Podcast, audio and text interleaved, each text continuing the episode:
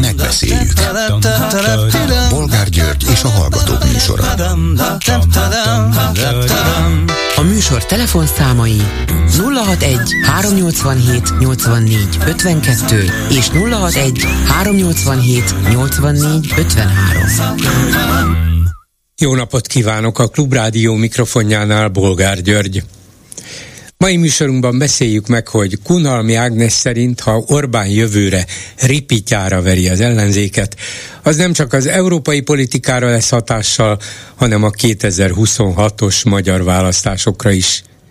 Ezért kéne szerintek közösen indulni, nem pedig 11 darabban. Igaza van?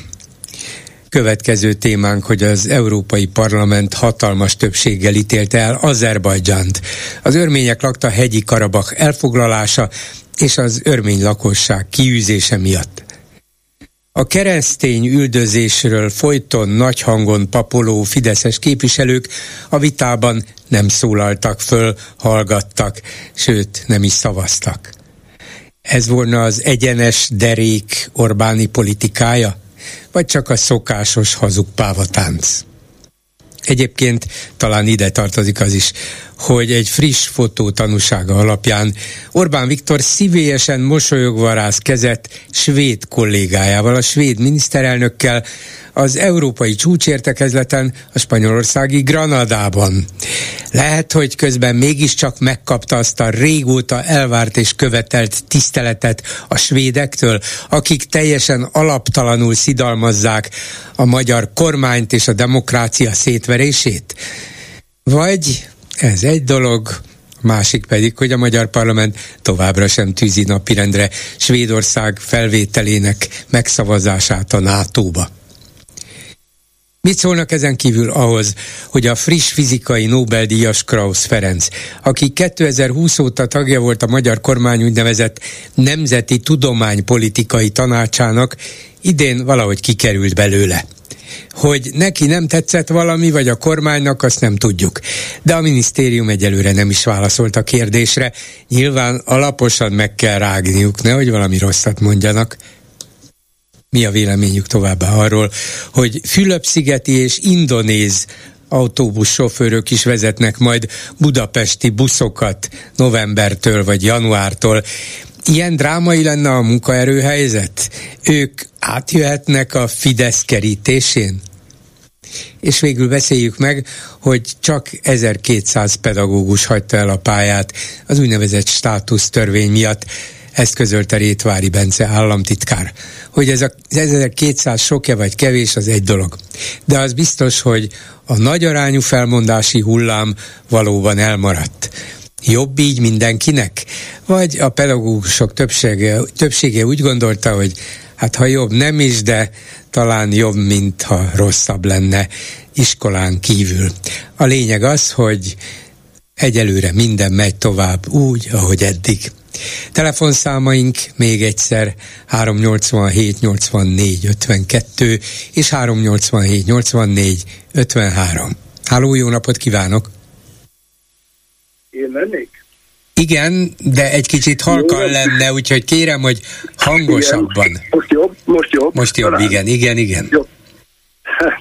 Szeretettel köszöntöm is a kedves hallgatókat is. Én még a tegnapról maradtam a háttérben, ugyanis az eutanáziával kapcsolatban akartam volna Svájcból hozzászólni. Igen. A, hallottam, a, visszahallgattam aztán az adást, és egy orvos kicsit a holland viszonyokat próbálgatta felvázolni. Az, hogy, az, hogy nekem milyen a, az etikai hozzáállásom, a, ne faggassanak, én is mondjuk vallásos nevelésben részesültem, de a svájci felfogás az egy kicsit másabb.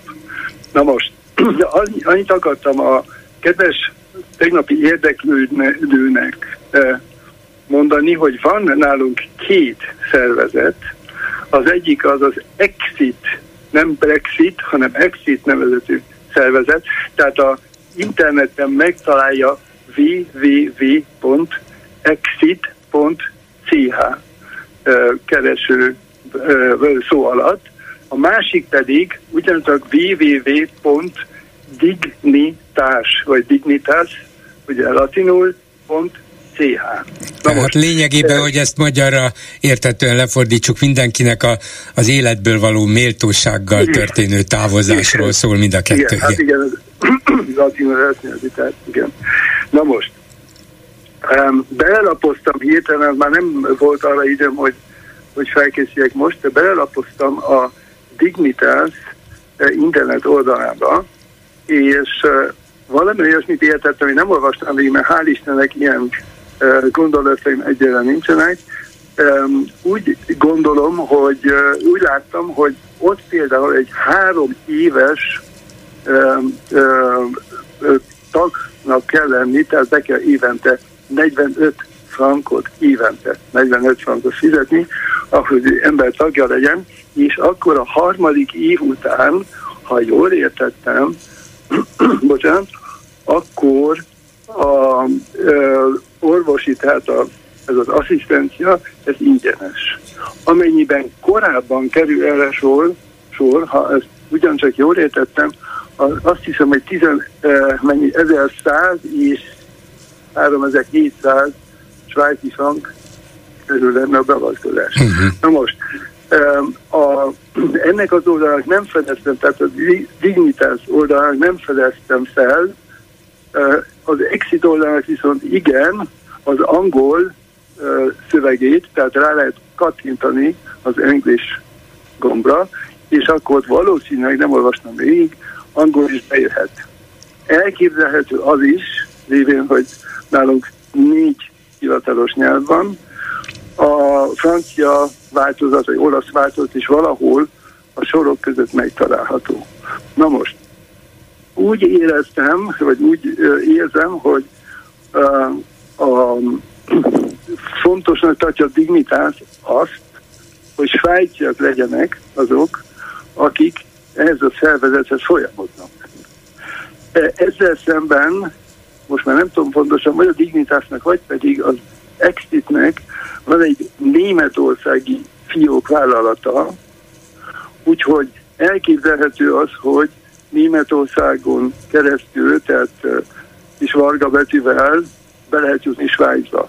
Amennyiben a svájci, hogy is mondjam, itt tartózkodási követelmény az...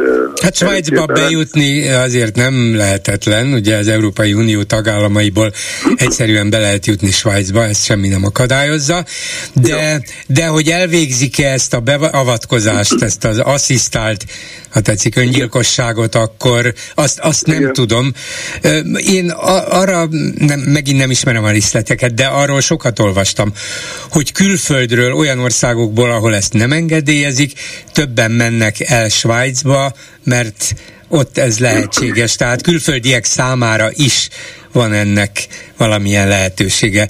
Biztos, hogy el kell végezni bizonyos formaságokat, nem lehet csak úgy beállítani, de lehetséges.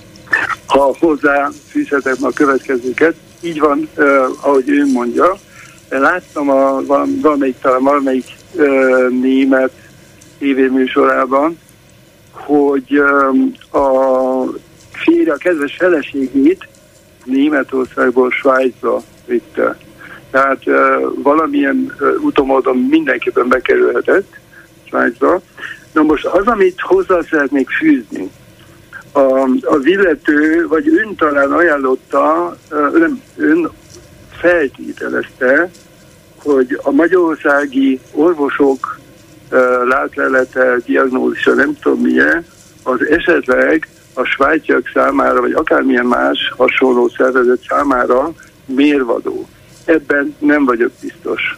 Hát biztos én sem vagyok, csak uh, arra gondolok, hogyha ha valaki egy ilyen végzetes betegséggel lesz diagnosztizálva Magyarországon, akkor itt elvégezték azt a rengeteg vizsgálatot, aminek alapján erre a következtetésre jutottak különböző egészségügyi intézményekben, de ha ezt mind meg kellene ismételni Svájcban, az egyrészt rengeteg vegzatúra, rengeteg idő, rengeteg pénz, és mm, hát ugye nem is, nem is biztos, hogy, hogy van az egésznek értelme, hiszen miért ne fogadná el, de ez csak feltételezés, mondom, nem tudás részemről, miért ne fogadná el ez a svájci intézmény azt, hogy egy magyar egészségügyi intézményben egy orvos vagy orvosok által igazolt diagnózis született az illetőről, hogy ilyen és ilyen terminális betegségben szenved.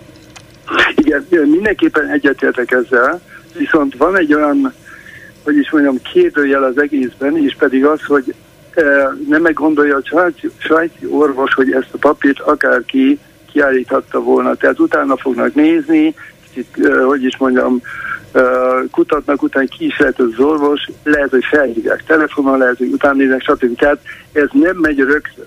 Na most a másik dolog, amit még hozzá szerettem volna fűzni, hogyha jól értettem, és ez mind a két esetben, az, az exit meg a dignitás esetében is fennáll, az, hogy nyilván egy pszichológus is megkéri, és nem egyszer, nem kétszer, hanem többször, aztán felteszik egy listára az illetőt, és, és időnként megkérdik, megkérdik, hogy még mindig ez a szándéka még, még foglalkoztatja az ötlet, meg stb.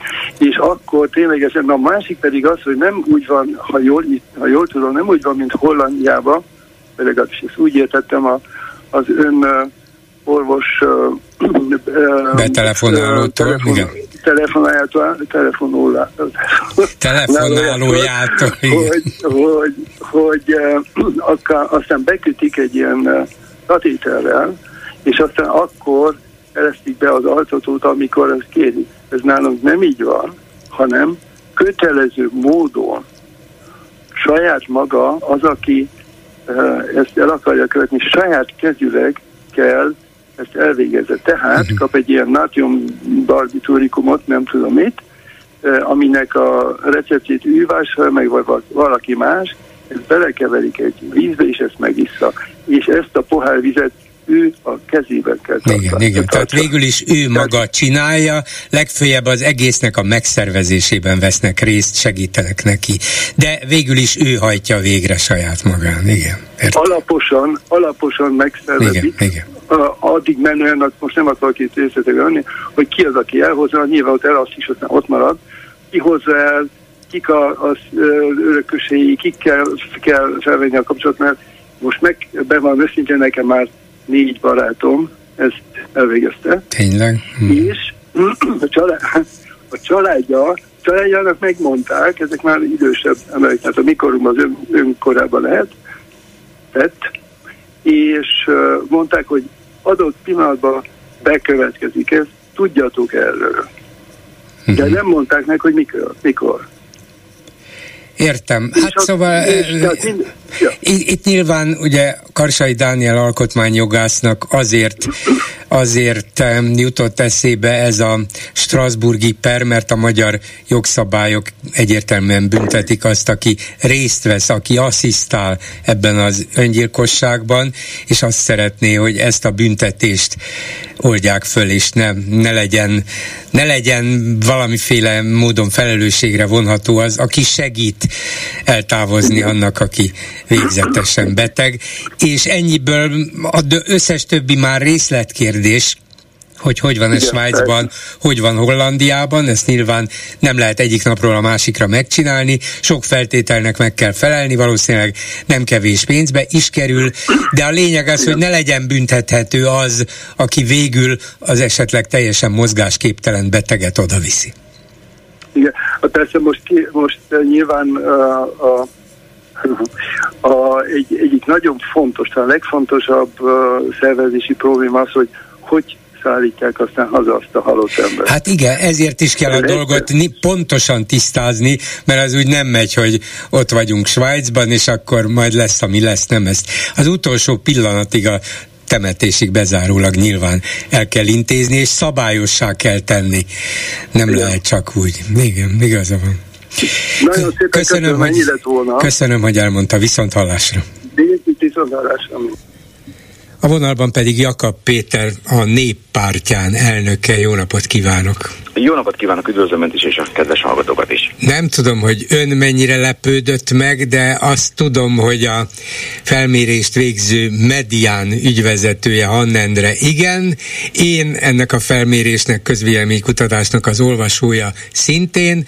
Szóval a biztos pártválasztók körében a néppártján, amelyik egy viszonylag új párt, viszonylag frissen bejegyzett párt, 5%-os támogatást ért el, és ezzel a mai állapotok szerint bejutna a magyar parlamentbe ahhoz képest, hogy a jobbik darabjaira tört, és van jobbik is, meg kivált belőle egy mi hazánk, és erősödött sajnos, van új Vona Gábor féle párt, van Márkizai Péter féle jobboldali párt. Na ehhez képest ez a Jaka Péter féle néppártján tulajdonképpen azt kell mondanom, hogy váratlanul kitört, de lehet, hogy ön szerint nem váratlanul. Na, akkor önt hogy érte ez a felmérés? Mindenképpen örülünk ennek a felmérésnek, hiszen visszaigazolja azt, hogy jó úton járunk, és van gyümölcs annak a munkának, amit az elmúlt egy évben elvégeztünk. Ez kőkemény munkavégzés volt az elmúlt egy évben, és nem hirtelen jött össze az 5 százalék, hanem szépen egyesével egyről a kettőre, aztán háromról négyre és 5 százalékon állunk most éppen. Mondhatám azt is, hogy hát lábbal értük el ezt az 5 százalékot, tehát miközben más ellenzéki pártok, nem tudom, konferenciákat tartanak, meg óriás plakátokkal rakják rakják tel az országot. Mi úgy döntöttünk, hogy egyetlen egy megoldás van ahhoz, hogy felrázzuk ezt az országot abból az álomból, eh, amelyben van jelenleg, az, hogyha járjuk az országot, és megpróbálunk erőt, hitet és bátorságot adni azoknak a magyaroknak, akik eh, talán ezt már elveszítették. Eh, én azt látom, hogy hiteles ellenzéket keresnek a magyar emberek, és a parlamentben ezt a hiteles ellenzéket most nem nagyon találják meg. Hozzáteszem, hogy én sem találom ott a hiteles ellenzéket, hiszen ebből a medián közvéleménykutatásból nem csak az derült ki, hogy a néppárt pártján bejutna a parlamentbe, hanem az is, hogy a Fidesz viszont történelmi mélyponton van. Tehát a, a tavaly április harmadikai választás óta lényegében 800 ezer szavazót eh, elveszítettek. Hát, Ez pedig egyfajta történelmi lehetőséget is adna az ellenzéknek, hogy na gyerünk, akkor itt az idő, itt a lehetőség kiharcolni egy új és előrehozott országgyűlési választást. Ehhez egy tetrekész ellenzékre lenne szükség, és ezt az ellenzéket én magam sem találom a parlamentben, mintha az ellenzék saját magával lenne elfoglalva, a saját túlélésével, és nyilván, hogyha valaki nem támogatja azt, hogy legyen előrehozott országgyűlési választás, az nekem olyan, mint hogyha az a politikus inkább székét féltené, és nem az országot. Mi az a politika, amit az ön pártja képvisel, és amiben különbözik akár korábbi pártjától, a Jobbiktól, akár más jobboldali pártoktól, és akkor most egy pillanatra tekintsünk el a többi, mondjuk a legnagyobb ellenzéki pártól, a Demokratikus Koalíciótól. Egyelőre maradjunk a térfél jobb oldalán. Hát legfőképpen abban különbözünk, hogy nálunk nincsenek ilyen térfelek. Vagy ha van is térfél, az úgy határozható meg, hogy most valaki vagy a Fidesz pártjánál, vagy a nép pártjánál, és nem csak a nevünkre utalok, hanem itt most az ideologizálást kicsit félre kellene tenni. A jobboldalizás meg a baloldalizás, mert pont ez a probléma a parlamenti ellenzékkel is, hogy, hogy egyfajta önmeghatározásba menekülnek a cselekvés elől, és ahelyett, hogy konkrétan a húsvér emberekkel foglalkoznának, akik viszont a napi túléléssel vannak elfoglalva, az ellenzék azzal foglalatoskodik, hogy most ki az igazi jobboldali, ki az igazi baloldali, ki az igazi konzervatív, ki az igazi szociáldemokrata. Én meg azt látom, hogy akkor, amikor ilyen gazdasági válságot él át ez az ország, mint most, akkor az embereket nem ez érdekli, hanem az, hogy hogyan tudják a holnapot, vagy akár a, ma, a mát túlélni, és erre várnának, megoldást az ellenzéktől, és az ellenzéki pártoknak az emberek problémáira az a megoldási javaslat, hogy beadnak egyébként tényleg tök jó szakmai javaslatokat a parlamentben, és meglepődnek azon, hogy azokat a Fidesz sorra leszavaz szavazza, holott egyébként már az elmúlt 13 évben akár hozzá is szokhattak volna, hogy a Fidesz minden egyes szakmai javaslatot leszavaz. Tehát lehet, hogy ebben a parlamentben most egy valaminek van értelme, az annak, hogyha ezt a parlamentet feloszlatjuk, ehhez a Fideszes alaptörvény is lehetőséget ad, teszem hozzá, kéne hozzá egy bátor és egységes ellenzék, majd ezt követően egy új és előrehozott választáson egy olyan ellenzék, amelyik összeszedi magát, és járja az országot, és nem a parlament kényelmes székeiben ücsörög, az viszont le is győzi a Fidesz. Győztes ellenzéket kell építeni, ez viszont nem a parlamentben kell most jelenleg ülni, hanem járni kell az országot, és gyűjteni kell a többséget. Van kikből új ellenzéket építeni, hiszen rengeteg a csalódott ember, akik ö, lényegében azt várják, hogy valaki szóljon már hozzájuk. Én két héttel ezelőtt voltam Cigándon, ö, Borsod megyé, Szabolcs megye határán, ott elmondták a helyiek, hogy én vagyok az első ellenzéki politikus, aki abba a 3000 lelkes kisvárosba elment, és kijött arra az utcafórumra 40 ember, akik azt mondták, hogy korábban még igazából nem is nagyon mertek politizálni, mert olyan fideszes uralom van, és most is gyomor, gyomorgörcsel vannak ott abban a kisvárosban, de a fórum végén mindenki úgy távozott, hogy igen, együtt vagyunk, győzni fogunk, bátrak vagyunk, és uh, Cigándon lesz polgármester jelöltje a néppártyán uh, mozgalomnak, senki más nem meri felvállalni a küzdelmet, de mi meg fogjuk tenni, és le fogjuk győzni a Fideszt, ahogy egyébként most nyáron Nagykörösön egy idő, időközi önkormányzati választáson, egy Fideszes Vellegvárban is legyőztük a Fideszt, nem pénz kellett hozzá, viszont sok bátorság, szervezettség, meg aktivista hálózat, és azt látom, hogy az ellenzéki pártok ott a parlamentben a bátorságból is kifogytak, ezért nem akarnak új választást, hiszen féltik a széket, és az aktivista hálózatból is ö, ö, kifogytak. Na de Jakab Ahhoz, úr, valakinek... képviselő úr, elnök úr, mind a három stimmel, de azt mondja, hogy nem elég bátrak hozzá, de ha az összes ellenzéki képviselő egyszerre ugrana fel a parlamentben, és egyszerre kiabálná, hogy követeljük a parlament feloszlatását, új választások kiírását, a Fidesz ott nevetné el magát kollektíven, és azt mondja, hogy miről beszéltek, hát kik vagytok ti, hányad részét képviselitek a magyar társadalomnak, meg a magyar parlamentnek, miért kellene nekünk rátok hallgatnunk? Önnek abban igaza van, hogy számszakilag nincs meg az ellenzéknek a többsége ahhoz, hogy feloszlassa a parlamentet, tehát szükség lesz társadalmi nyomásgyakorlásra.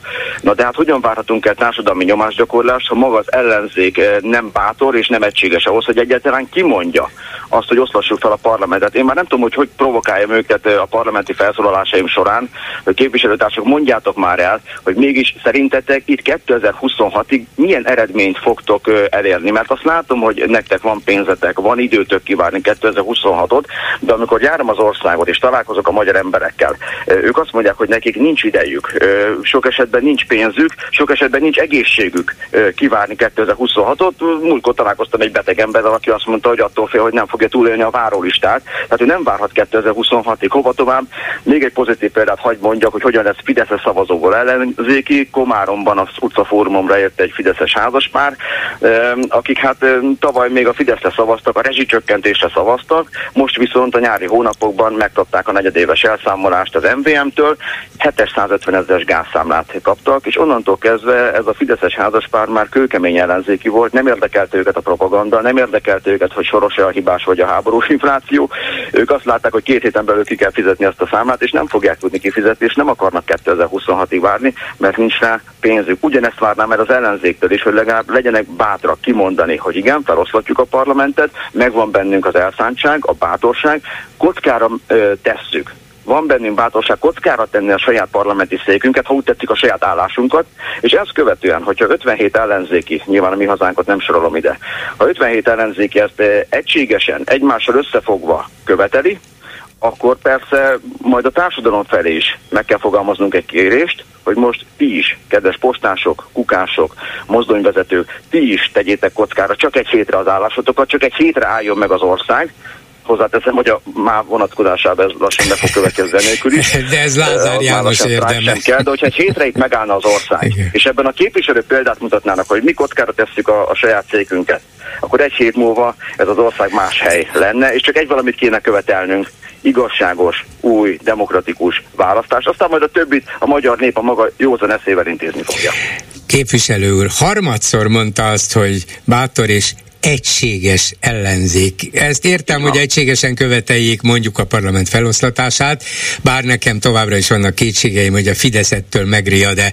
De az az érzésem, hogy ebben az egységes ellenzékben ön más szempontból is gondolkodik, vagy legalábbis feltételezem, hogy nem áll meg ott, hogy ne egységesen követeljük a parlament feloszlatását, hanem egyébként is az egységes akciókat tartja célra vezetőnek. Mennyire gondolkodik egységes ellenzékben, akár már a jövő évi önkormányzati és európai választásokat figyelembe véve. Hát azt mondom, hogy az európai parlamenti választások vonatkozásában nem nagyon van meg az akarat abban, hogy itt az egy ellenzék egységesen lépjen fel. És lényegében tudom, hogy az MSZP-nek van egy javaslata, hogy itt közös listán kell indulni, de kicsit azt érzem az MSZP-nél, hogy el akarják játszani ugyanazt, amit tavaly április harmadikán is eljátszottak a kis pártok, akik úgy gondolták, hogy érdemi teljesítmény nélkül felkapaszkodva az összefogás szekerére túl lehet élni. Tehát a, a, a kisebb pártoknál mindig azt érzem, hogy a, az összefogás az nem a, a, a kormányváltásról szól, hanem a saját túlélésükről. Én pedig azt mondom, hogy azokkal kell összefogni, akik hajlandók megdolgozni a választókért. Én azt látom, hogy én most itt egyedül jártam végig egész nyáron az országot, 40 fokos melegben voltunk Makótól Miskolcon át Veszprémig, de nem találkoztam a kollégákkal. Tehát 57 ellenzéki megtetni ugyanezt, hogy nyárja az országot és bátorságot ad az embereknek, és akkor talán 57-szer gyorsabban is haladhatnánk. Soha nem késő elkezdeni, bár az emberek vonatkozásában nyilván minden egyes elvesztegetett nap nagyon értékes és fájó lehet, hogyha az nem cselekvéssel telik az ellenzék részéről. Én azt mondom, hogy azokkal kell összefogni, akik hajlandók a választókért megdolgozni, és ebben nyilván mindenkinek szabad az út, csak kezdjen el végre dolgozni. De hát a DK például rendszeresen járja a vidéket, ilyen fórumot tart, olyan nagy gyűlést tart, amolyan programalkotó, programbemutató találkozót. Én azt látom, hogy ők legalábbis nagyon látványosan mozognak. Az EK az tény, hogy szokott fórumokat tartani, tehát művelődési házakban meg szoktak jelenni, és meg szokták mutatni, hogy mennyien vannak, milyen sokan vannak. Hozzáteszem, hogy számszakilag tény, hogy sokan vannak, de az is tény, hogy a kormányváltáshoz viszont kevesen. Én amikor járom az országot, akkor legfőképp olyanok jönnek el a fórumainkra saját bevallásuk szerint, akik még korábban nem politizáltak. Tehát én nem azt szoktam a néppártyán elnökeként megmutatni, hogy milyen sokan vagyunk, hanem azt szoktam megmutatni, hogy ma is ennyivel lettünk többen. És lényegében ma az ellenzéki politizálásnak egyetlen egy értelme van. Ez nem a, a parlamentben megfogalmazott szakmai javaslatokban ölt testet, hanem abban, hogy minden egyes nappal többen legyünk, mint ahányan tegnap voltunk. Az, hogy ezt az országot hogyan fogjuk talpra állítani, az elmúlt 13 évben, de akár csak április harmadikát megelőzően, a választásokat megelőzően is, az összellenzék kidolgozott egy szerintem elég jó minőségi és stabil programot. Itt most nem az a kérdés, hogy hogyan fogjuk jobb helyét tenni ezt az országot, hanem az a kérdés, hogy mikor kezdhetjük el a programot megvalósítani. És ezt a programot csak akkor tudjuk elkezdeni megvalósítani, hogy ezt a kormányt leváltjuk, de ez pedig hát, nem elég azt mondani a parlamentben, hogy, hogy megállítjuk Orbánt, mert ezt minden ellenzéki párt elmondja, de amikor én azt mondom, hogy legyen új választás, akkor pedig kínos csönd követi a felszólalásomat, és innentől kezdve a választó szemében az az ellenzéki, aki bár kiírja a Facebookra, hogy megállítja Orbánt, de nem akar új választást, az az ellenzéki hiteltelenné válik. Tehát részben megválaszolta azt a kérdésemet is, amit nem tettem föl, de föl akartam, hogy tudnélik mégis milyen programot képvisel a néppártyán. Igaz, hogy azt mondja, hogy most nem is az a fontos, nem különböző okos, értelmes szakpolitikai kérdéseket kell fölvetni és válaszokat adni, hanem meg kell próbálni elmozdítani ezt az ország veszejtő kormányt, rendben, de azért az emberek nyilván tudni szeretnék azt is, hogyha Jakab Péter, akit ismerünk, akit sokáig a Jobbik vezetőjeként úgy e, láttunk, hogy, hogy nagyon nagy aktivitással, nagy svunggal képes meglepni akár a Fideszt is, mondjuk a parlamentben is máshol. Na, mondjuk Jakab Péter a pártjával megint új életre kell, akkor mit akar ő és a néppártyán? Milyen lesz az az ország, ami, amiben, aminek az építésében mondjuk a kormány egyik tagjaként részt vesz? Hát, hogyha nagyon röviden akarok fogalmazni, akkor ez az ország egy igazságos ország. Ez egy igazságos Magyarországért küzdünk, ahol gyakorlatilag mindenki csak annyit kap, amennyit megérdemel. De azt szeretnénk, hogy azt mindenki kapja is meg. Tehát, hogyha valaki minőségi munkát végez Magyarországon, az kapja minőségi fizetést. Ne kelljen elmennie Ausztriába, hogy aztán a helyre külföldi vendégmunkás érkezhessen. Ha valaki tisztességgel dolgozta az életét, az kapjon tisztességes nyugdíjat, mert így igazságos. Ha valaki fizeti a TB-t, az könyörgöm, ne, ne, ne csak a magánegészségügyben kereshessen gyógyulást, hanem kapja meg a megfelelő betegellátást az állami egészségügyben, mert így igazságos. De ha valaki meg kifosztja a népet, az kapjon végre börtönt, mert így igazságos. És lényegében, amit én most itt elmondtam nagyon röviden, az megvalósítható azzal az összellenzéki programmal, uh-huh. amelyet... Igen, ez, ez volt az a fontos dolog, amit kivettem az előbbiekből, hogy ön azt mondja, hogy a program lényegében megszületett a hatpárti ellenzéknek a választási programja, abban benne vannak a leglényegesebb dolgok. Tehát azt, azt kellene megcsinálni, vagy olyan helyzetbe kerülni, hogy azt meg lehessen csinálni.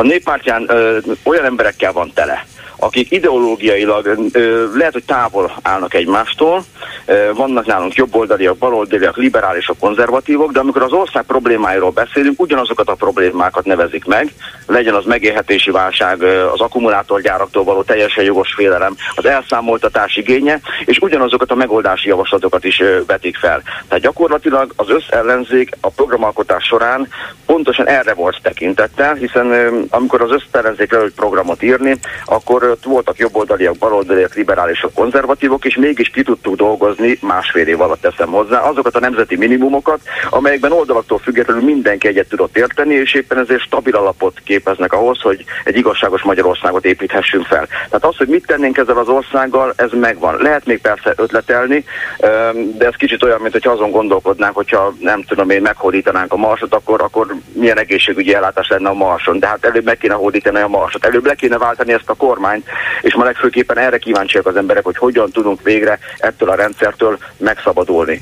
És bizony a számok azt mutatják, hogy egyre kevesebb a Fideszes szavazó, mert a valóság beléjük maradt. Mondhatnám azt is, hogy a valóság már átharapta a propaganda torkát, csökken a Fideszes szavazótábor, egyre több a bizonytalan, akiket viszont meg kell szólítani. El kell hozzájuk menni, ők nem fognak hozzánk bekopogni, nekünk kell őket felkeresni, ezért járom az országot, és ezért buzdítok minden egyes ellenzéki politikust arra, hogy lépjen ki a parlament kényelméből, és menjen el azokba a városokba és falvakba, ahol lehet, hogy még egyetlen egy ellenzéki politikus sem jár, bár nagyon várnak bennünket a választók. Köszönöm szépen Jakab Péternek, a néppártyán elnökének. Viszont hallásra! Minden jót köszönöm a lehetőséget! Háló, jó napot kívánok! Jó napot kívánok, Baranya Jedit vagyok.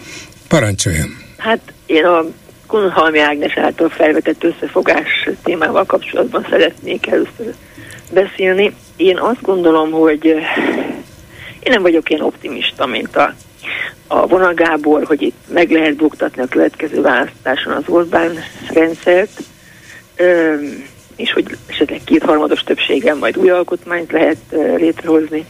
Én azt gondolom, hogy ha a következő önkormányzati választáson néhány pozíciót meg lehetne tartani, amit eddig elért az ellenzék, már az is szép eredmény lenne.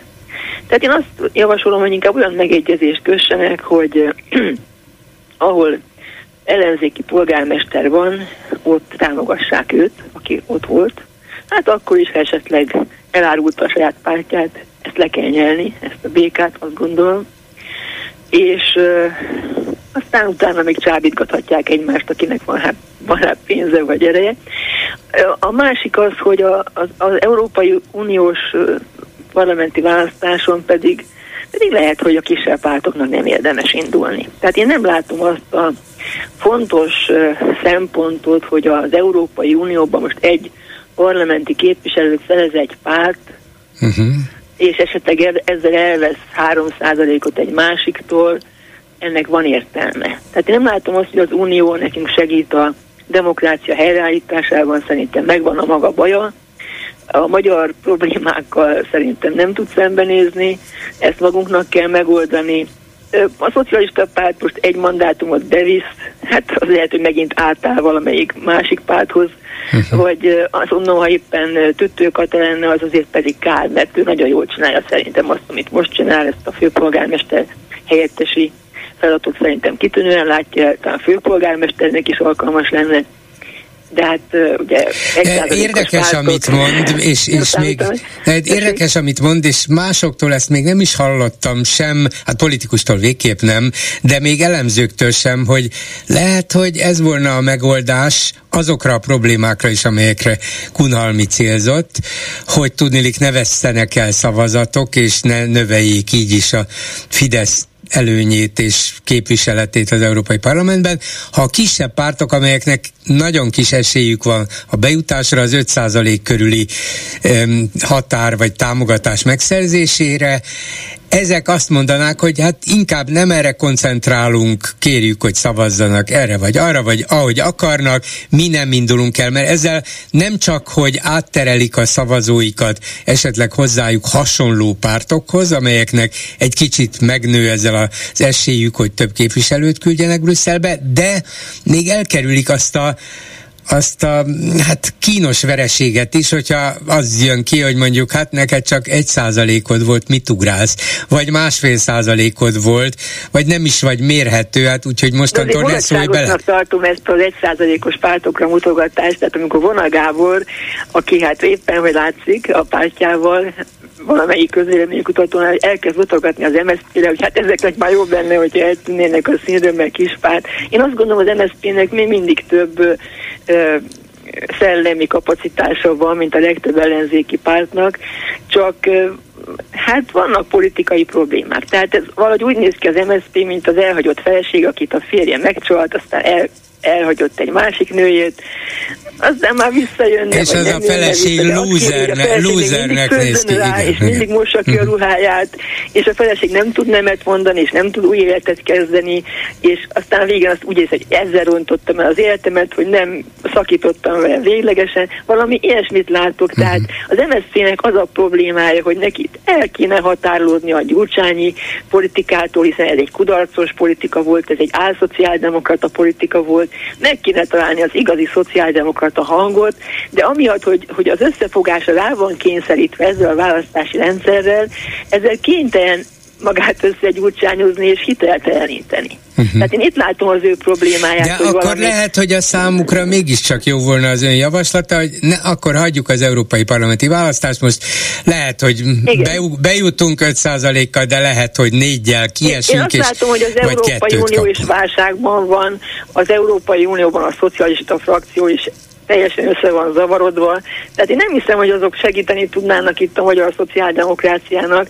Én azt gondolom, ott van Andor László, aki egy kiváló társadalomtudós, és, és ő aztán igazán tudja, hogy mit kéne szociáldemokrata politikáként csinálni. Nem Gyurcsánytól kéne várni a szociáldemokrata pártnak a megvalósítását, hiszen teljesen hiteltelen az ő személye, az ő politikai stílusa, az autoriter, a vitákat kizáró, a, az ellentmondást el nem tűrő magatartásra, ez idegen a szociáldemokráciától. A szociáldemokráciának az ellentéte. Én még most is abban bízom, hogy el kell jönnie az időnek, amikor itt lesz egy erős szociáldemokrata párt. Igazán erre lenne szükség, nem pedig ezekre a kócos kis önmagukat sem ismerő pártocskákra. Hát a Momentum ugye baloldalnak mondja magát, de a szavazói jobboldaliak, az elárulta az előválasztás, amikor már kizaira szavaztak a szavazói.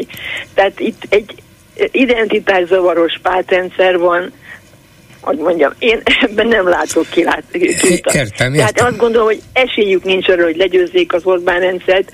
Arra lenne esélyük, hogy valamit megtartsanak abból, ami van, hogy legalább ne még jobban mhm. essenek uh-huh. össze.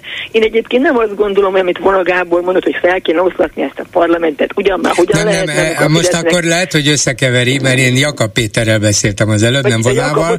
de igen. Vona is mondott hasonlókat, de igen, Jakabnak Péter, volt bocsánat. ez. Igen. Tehát amikor, hogy fel kéne oszlatni a parlamentet, semmi esély nincs rá.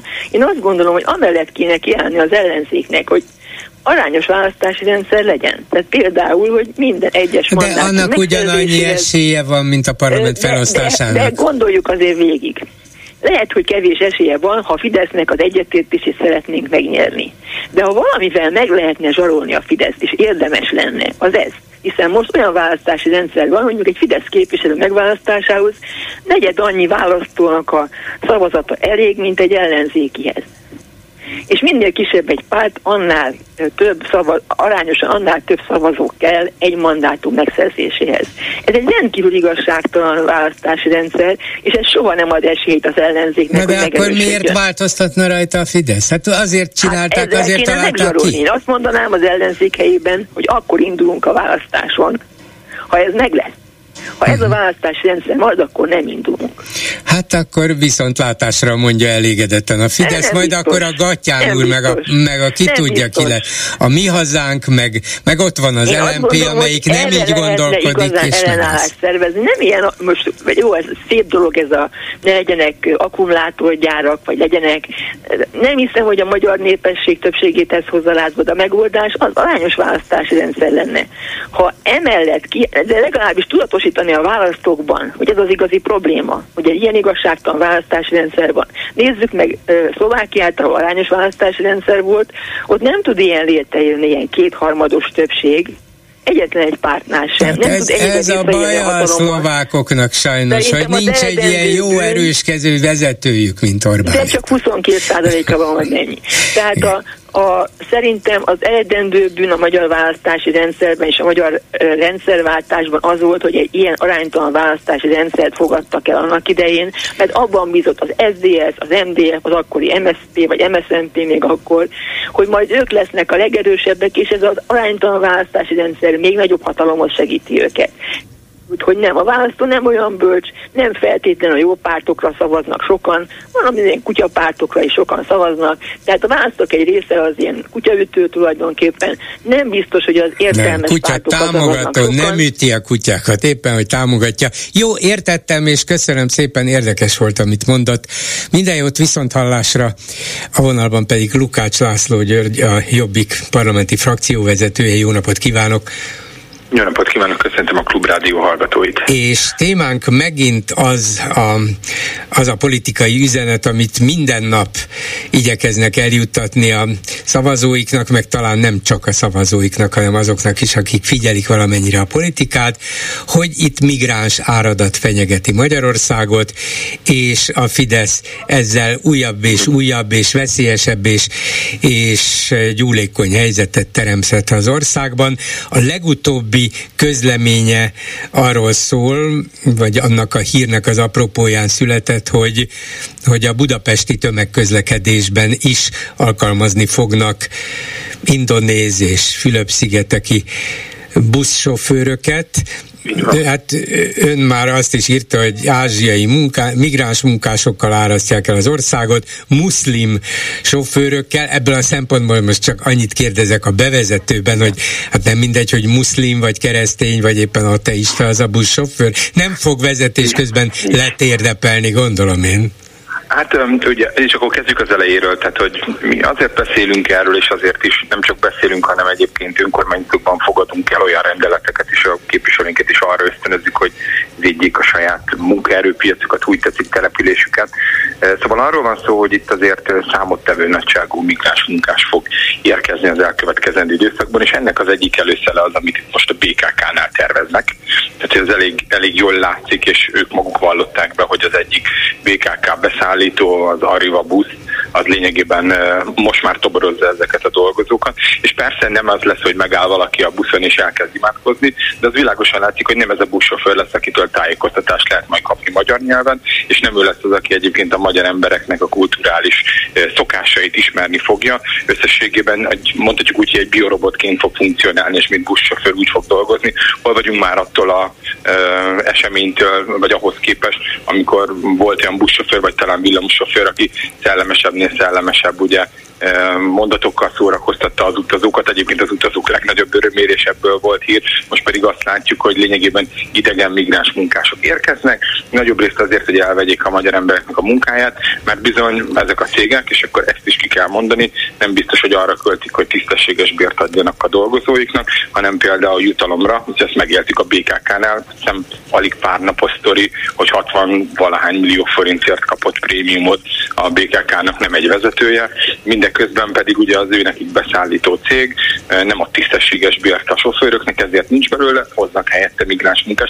Szóval az a helyzet, hogy Magyarország nem jár jó úton, én úgy gondolom ezen, a, ezen, a, uh-huh. ezen az úton, és nem, Nézze, nem vezet addig... sehova, alacsony bérekhez vezet, ez pedig semmelyikünknek nem lehet. Igen. A, addig a pontig azt hiszem, hogy nagyjából azonos véleményem vagyunk, hogy a Fidesz, amelyik az elmúlt nyolc évet azzal töltötte, hogy állandóan migránsozott és fenyegető veszélynek állította be őket, és minden módon megakadályozunk, és itt a kerítés is, és azon nem jöhetnek át, a madár se röpül át, és így tovább. Most vált, váratlanul egy, egy olyan gazdaságpolitikai és politikai húzással, hogy hát itt a következő egy-két évben akár 500 ezer új munkaerőre lesz szükség, egyszer csak fölszabadította, fölhúzta a gátakat, és azt mondja, hogy na jöjjenek.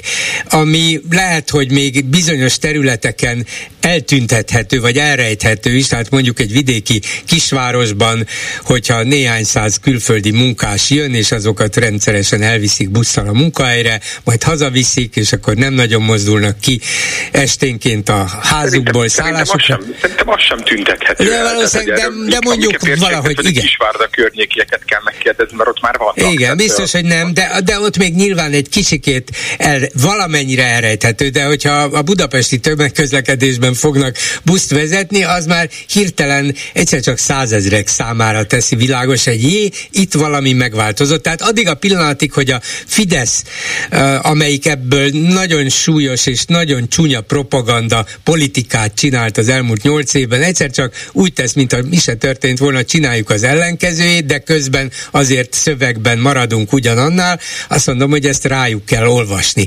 De hát, hát rájuk, rájuk is olvasunk, de szerintem ennek az egyik, és nem csak az, hogy ez látványban hogy néz ki, hanem ennek a következménye a nagyon sős, és mi ezt a hangsúlyozunk is. A megoldása is itt van, ahol a következményekre rámutatunk.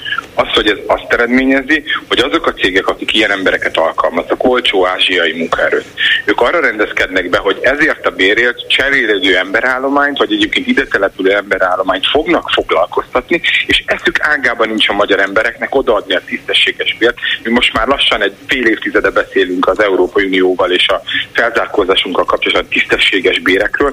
A megoldás az, hogy a magyar embereknek tisztességes bért adjunk, mert nem az a megoldás, hogy 200 ezer fizetésért a vágóhídra hozzuk a külföldi munkaerőt, akik egyébként még társadalmilag sem azonosak, vagy kulturálisan sem azonosak velünk, és még közük nincs Európához, és mindig folyamatosan alacsonyan tartjuk ezeket a béreket, hanem azt, hogy megbecsüljük a magyar munkavállalót, aki helyben lakik, aki helyi értékeket támogat, aki ott fogyaszt helyben, a helyi társadalmat építi, és adunk neki tisztességes bért, hogy abban az üzemben ő dolgozzon, és nem olyan, akinek semmi kötődése nincs, vagy ha egyébként le akar települni, akkor egyébként csak gubancot okozza az országban. Tehát szerintem az igazán fontos üzenet ennek, hogy nem az a megoldás, hogy idegen munkaerővel pótoljuk itt a hiányzó munkaerőt, hanem tisztességes bért adunk az embereknek, és lesz dolgozó, és lesz olyan ember, aki magyar ember, aki ezt elvállalja. Jó, én még azt is mondanám, hogy bár nem olyan könnyű ezt megcsinálni egyik évről a másikra sem, de erre kellene törekedni, és ez mondjuk egy normális, tisztességes gazdaságpolitikától elvárható lenne, rendben.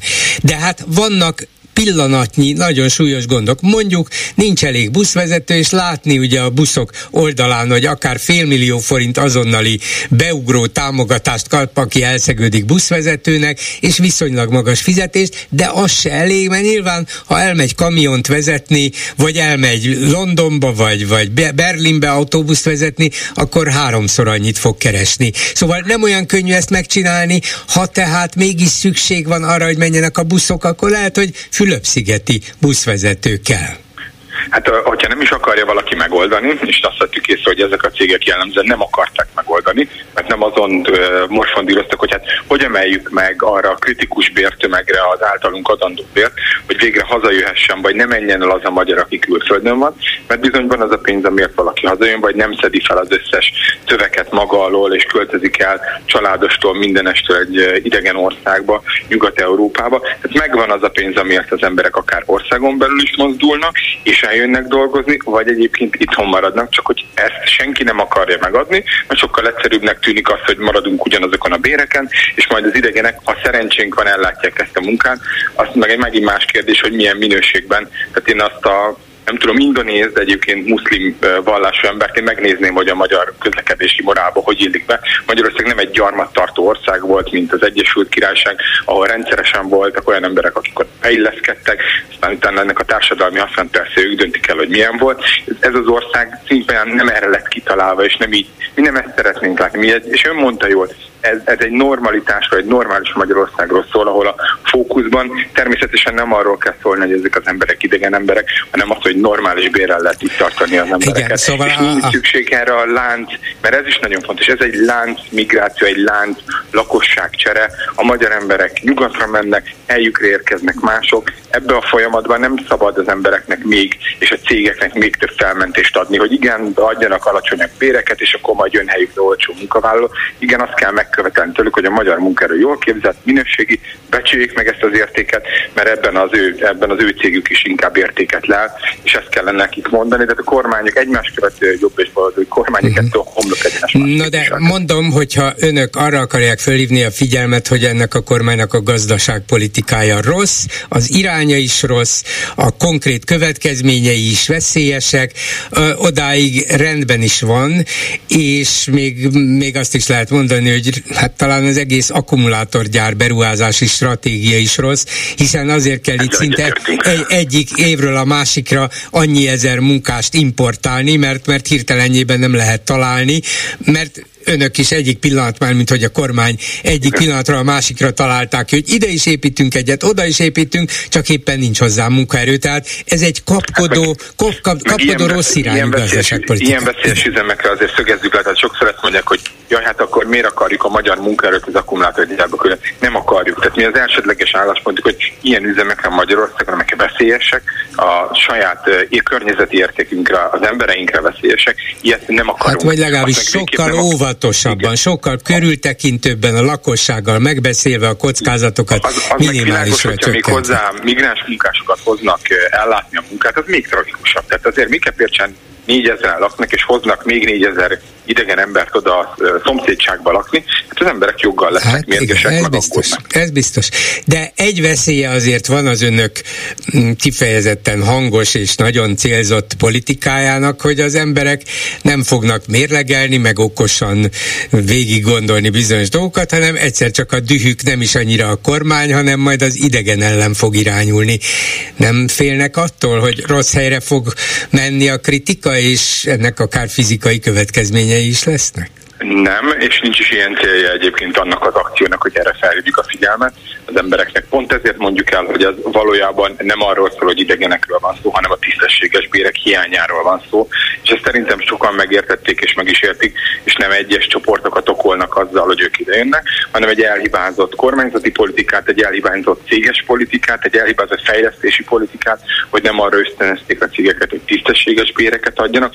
Szerintem egyébként a magyar emberek, én, én úgy tartom, és magamat is itt azért mi béketűrő és békeszerető emberek vagyunk, én nem gondolom, hogy Magyarországon ezt félre fogják érteni, de abban meg mindenkinek igaza van, és abban szerintem kell, bocsánat, egy így mondom, tökösség és kiállás, hogy az ember meg szeretné védeni a saját magyar munkahelyeit, és ebben van egy határozott álláspont, ezt el kell mondani. Szerintem minden magyar ember eddig megy el, és ez az a határ, amit tiszteletben is fog tartani, és egyébként pedig a kormányon kell számon kérni, és mi azon dolgozunk, hogy értsék is az emberek, hogy ebben a kormány, és egyébként az elmúlt 30 év hagyta őket nagyobb részt cserben, hiszen senki egy szóval nem betette fel még az Európai Unióban sem, hogy miért van az, hogy Magyarországon ennyire alacsonyak a bérek, és azok a támogatások, amelyek a multicégeknek mennek, miért nem arra fordítják, hogy felzárkóztassák ezeket a béreket.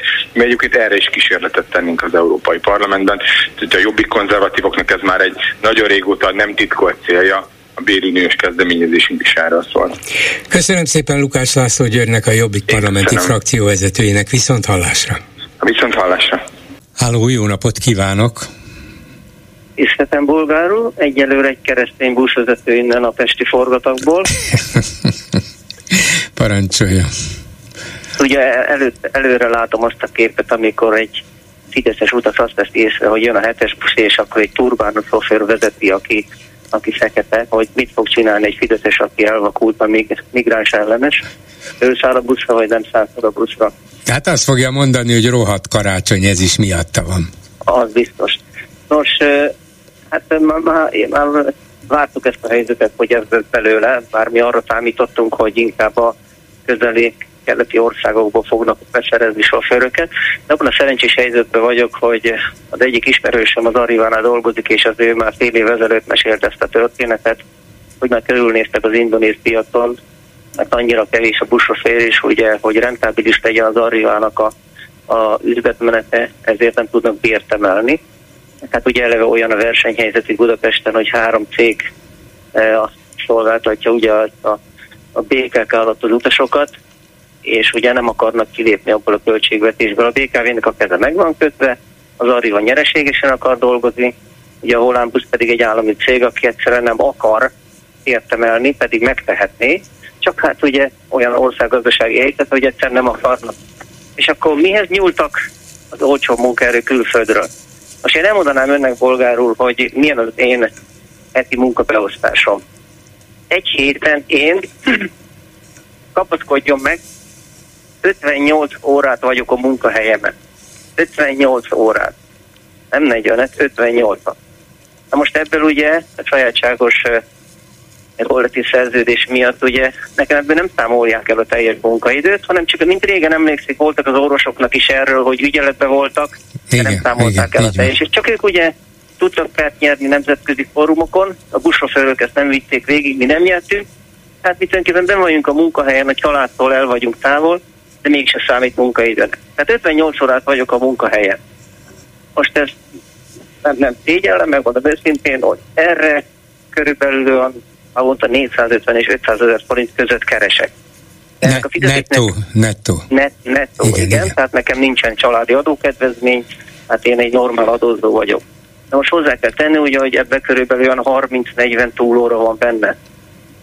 Hát ez, reng, ez rengeteg.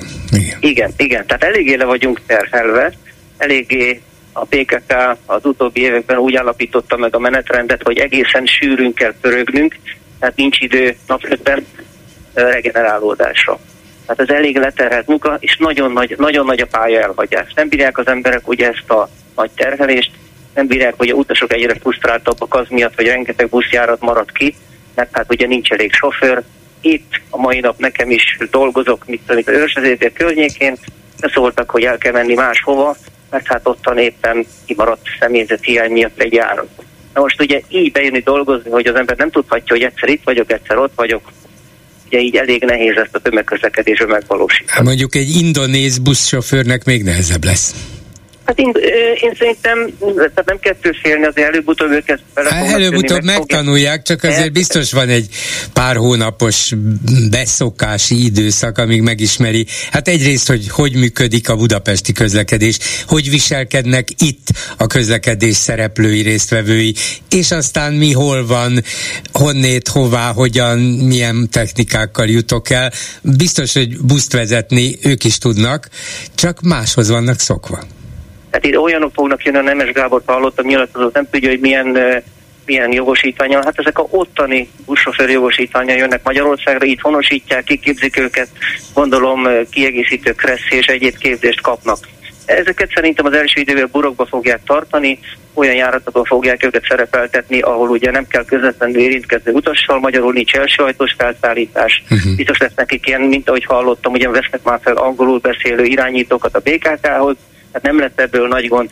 Itt annyi lesz a gond, hogy ugye ahogy a Nemes úr is mondta, ugye a bértárgyalásoknál meg lesz nehezítve a helyzetünk. Ők nem fognak szájkolni. Tehát ha mi valami, már mi sem nagyon tudunk, ha valamit el akarunk érni, akkor ugye ők, ők tulajdonképpen dolgozni fognak, és, és hát nem, nem tudjuk, hogy most így, mint érdemes lenne önnek egy szakszereti vezetőt megkérdezni erről, hogy hogy ők, ők mit látnak ebben, mert én azért annyira szélesen nem látom át ezt az egészet, és nem tudok ebben nyilatkozni. Csak csupán arra hívtam fel a figyelmet, hogy, hogy tényleg óriási a, szak, a sofőrhiány, tényleg nagyon le vagyunk terhelve, szabadnapokról folyamatosan hívnak be minket, és az egy tömegközlekedés ugye nem olyan, mint egy kukásautót vezetni, hogy valamit elrontuk, akkor kezdjük elő. Igen, akkor visszamegyek. De még egy dolgot mondjon, hogy mégis nyilván egymás között is beszélik, és nem csak arról van szó, hogy ön mennyi pénzt szeretne kapni a munkájáért, de biztos van egy ilyen kvázi közmegegyezéses összeg a, a sofőrök között, hogy na ennyiért megérné, na ennyiért az, aki itt hagyott bennünket visszajönne,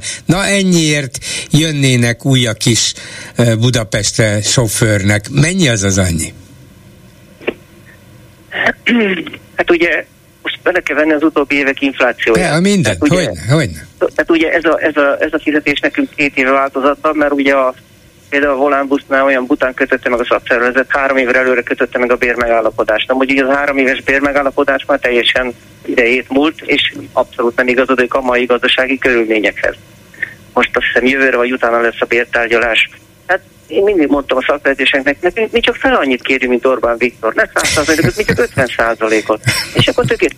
Hát ugye ez egy speciális szakma itt Budapesten, ugye ez a buszoskodás, mert itt azért nagyon figyelni kell, nagy a forgalom, nagy tömeg van, és nem sokkal, tehát ugye itt nekem vannak olyan kollégáim, amik vidéken dolgoznak, körülbelül 50, legalábbis Pest megyéről beszélek, nem most Borsodról vagy Zaláról, tehát durvan egy 50 ezer forinttal keresünk többet, mint aki éppen Gödöllön vagy éppen 60-ba buszodik. Uh-huh. És azért óriási a különbség. Szóval most valami olyasmit akarok önből kihúzni, hogyha azt mondja, hogy nagyjából 500 ezer forint nettót 450-500-at megkeres, hogyha ez 650-700 volna, akkor azon kívül, hogy ön jól érezné magát, de akkor meg lehetne szüntetni ezt a munkaerő hiányt. Arra már azért jönnének, akár vissza is, vagy nem mennének Ausztriába, Németországba dolgozni?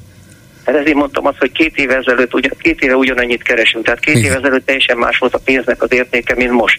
Igen, ugye az infláció mértékével, hogy azzal a 25-30%-kal megemelnék a fizetésünket, én, hogy hallom a kollégákat, akkor igen, nem mennének el. Értem. Én úgy gondolom. De, de legfőképpen, legfőképpen főleg a BKV-n a műszaki állapotok, amik nagyon rosszak, a többinél pedig a nagy leterheltség, hogy ugye nagyon sokat kell dolgoznunk, és nagyon sűrű munkarendbe kell menni. Értem. Jó, köszönöm Ennyit szépen, minden jót, viszont hallásra. A telefonnál pedig Tordai Bence, a párbeszéd parlamenti frak- társelnöke és országgyűlési képviselője, a parlamenti frakcióvezetője Szabó Tíme. Jól mondom? Nagyon jól mondja, jó estét kívánok. Jó napot kívánok! Szóval, mm, és akkor ebből a bevezetőből még azt a következtetést szűrheti le a hallgató is, hogy a párbeszéd létezik. De ha megnézem a medián tegnap kiadott közvéleménykutatását, akkor már nem nagyon létezik. A teljes népességben nem is tudták mérni, a pártválasztó biztos szavazóknál igen, egy százalékot kimutattak. Én a szívemhez kapnék ilyenkor, mit csinál a párbeszéd vezetése szívéhez kap, vagy már tudják, hogy hogy ez a helyzet jó ideje, és legfőjebb ez egy icipicit még rosszabb volt, de olyan nagy meglepetés nem történt. Egyrészt ilyenkor a párbeszéd vezetés először a nagy képet nézi a nattatát, és nagyon örülünk annak, hogy a Fidesz támogatottsága az most már egyértelműen egy lefelé mutató trendben van nagyjából félmillió szavazót vesztettek a választás óta, és uh, nem látom, hogy ez mitől fordulna meg. Azt is érzékeljük, hogy azért van, van egy kis kétségbeesés, tehát csak egy példa, Orbán Viktort nem szokták a Facebookon milliókért hirdetni, az ilyesmit megtartják a megafonos uh, propagandistáknak, meg hasonlóknak. Ehhez képest, miután végigtúrnézte a nyarat az erősebbnek, vagy erősebbnél erősebbnek szánt beszédeivel, most, most a közösségi médiában is folyamatosan tolják éretlenül az arcunkba, tehát úgy érzem, hogy ők nincsenek, nincsenek jó trekken, onnan nézve legalábbis. Mi nagyon örülünk annak, hogy egyértelmű most már a társadalom masszív többsége számára, hogy az ország az nem jó irányba megy, és ez a kormányzás ez nem mutat ki, mutat ebből a helyzetből, nem foglalkozik a jövővel, nem foglalkozik a legfontosabb társadalmi, gazdasági és környezeti kihívásokkal. Úgyhogy a nagy totát nézve szerintem jó az irány. Ami a párbeszédet illeti, hogy mondjam, szokva vagyunk ehhez, hogy nem a kutatásokat nyerjük meg, de én azzal együtt, hogy pont kutatást szakon végeztem a Corvinus Egyetemen, van egy kis fenntartásom, vagy hát mondjuk úgy inkább tudom helyén kezelni ezeket a hipotetikus attitűd vizsgálatokat, mert hogy itt erről van szó.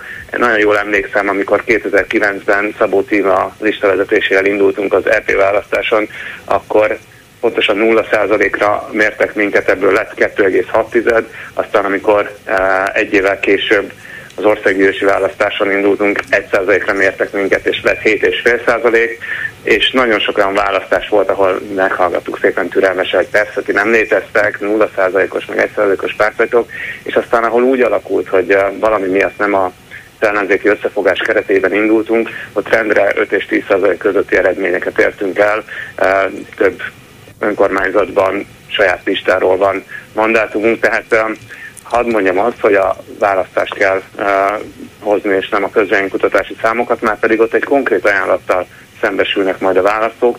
Azt fogják nézni, hogy itt szeretnének Brüsszelbe küldeni, ki képviselje őket a az Európai Parlamentben, és hogyha ők például zöld szavazók, mint ahogy Magyarországon az állat friss kutatása alapján pontosan egy millió ember a választók 12%-a elsődleges identitásaként azt jelölte meg, hogy ő zöld környezetvédő ember, akkor, hogyha ebből indulunk, és van még egy millió, akinek ez a másodlagos identitása, hogyha ilyen választók fejével gondolkozunk, és azt látjuk, hogy ott van a lehetőségtérben Jávor Benedek, akit én egyrészt elfogult vagyok, mert túl jól ismerem a Bencét, de az Európai Adófizetők Szövetsége talán kevésbé elfogult, és megválasztották az egész ciklus legjobb zöld LP képviselőjének 14-19-ben, amikor kim volt Brüsszelben. Tehát, hogyha az ő támogatására lenne lehetőségem, akkor én zöld szavazóként biztos, hogy nem más párt neve mellé húznám az X-et, hanem párbeszéd zöldeket támogatni. Hazudnék magamnak, ha most azt mondanám, hogy nem számítottam valami ilyen válaszra öntől, de, de azért mégis, hát ha párbeszéd vezető volnék, rosszul érezném magamat, hogy látok itt egy hatalmas sort ebben a közvéleménykutatásban, egy nagy grafikont, 11 pártja van már az ellenzéknek, és ott vagyok a leges legalján, mint párbeszéd, miközben, és akkor ezt én teszem hozzá, már nem potenciális párbeszédvezetőként, hanem újságíróként, hogy ott van Karácsony Gergely, mégiscsak sokáig párbeszédvezető volt, most is párbeszéd tag. Ott van ön, nyert egyéniben Budapesten, ott van Szabó Tímea, nem is egyszer nyert egyéniben Budapesten. Vannak ismert és azt kell mondanom, hogy sokak számára szimpatikus politikusaik, csak valahogy az a nyomorult párt nem akar összejönni, és ez számomra egy évtizedes rejtély, hogy hogyan, miért, mi az, amit önök nem csinálnak, vagy nem elég jól csinálnak, nem elég hatásosan csinálnak, és ebben nem kellene valami radikális váltás. Köszönjük a pozitív értékelést, és azt hiszem, hogy a legfőbb gondot is jelezte szerkesztő úr, ezt a 11 ellenzéki pártot, amiknek egyszerűen már csak a számossága is szerintem teljesen követhetetlen helyzetet teremt az ellenzéki térfélen. Mi de jól tudottan az ellenzéki együttműködés legnagyobb barátja és egyik fő hajtóereje voltunk mindig is. Láthatóan az lp ez most nem lesz, vagy legalábbis teljes körben nem lesz, ez leginkább a DK ellentartása miatt tudjuk ilyen pontosan kijelenteni. Viszont mi azt mondtuk, hogy legalább akkor azok, akik világnézetileg nagyon hasonlóak, azok próbáljanak meg valami kisebb tömböket képezni, szerintünk a, zöld szavazók azt érdemelnék, hogy a legjobb képviselőt és az összes zöld pártot egy csomagban megkapják. Nekünk volt egy erre vonatkozó javaslatunk az lmp kollégáknak, elég sokáig nyomasztottuk őket vele, még mindig ezt tartjuk egyébként célra vezetőnek, de láthatóan őket... Hát most utasította el éppen nyíltan Ungár Péter, hogy nem, nem, ne is beszéljünk róla, nem lesz közös lista. Ilyen szerintem rossz döntést hoztak, és minden döntést egy következő döntésre lehet felülírni, úgyhogy sok bölcsességet kívánok nekik a következő időszakra, de abban biztos vagyok, hogy ha vannak zöld szavazók, már pedig vannak zöld szavazók, és ők a legjobb ajánlatot keresik, akkor ezt Jávor Benedek és a párbeszéd zöldek listáján fogják megtalálni, úgyhogy mi nem a szeptemberi közvéleménykutatásokat nézzük, mi majd a jövő júniusi eredményekre vagyunk kíváncsiak, és azt gondolom arról kéne inkább beszélni, hogy például Karácsony Gergely Budapesten elég uh, sok zöld eredményt hozott el, vagy még többet várunk tőle a következő ciklusban, arról kell beszélni, hogy mi az, ami Magyarország érdekét szolgálja a következő most éppen európai parlamenti ciklusban, mert hogy látjuk, hogy azért az életünknek a kereteit, a jogszabályi környezetet, azt nem elsősorban és kizárólag csak e, nemzeti szinten szabják meg, hanem most már az európai szinten legalább annyira fontos, az európai politika egyre inkább belpolitikává válik, mint ahogy ne felejtsük el, ott az önkormányzati szint, ami talán még kézzelfoghatóbb, és még inkább e, a, a zöld értékek gyakorlati megvalósulásának a fontos terepe. Most e- ezen a két szinten van lehetőségünk, és én azt hiszem, hogy, hogy nagyot fogunk gurítani, különösen, hogyha ilyen alacsonyak a várakozások.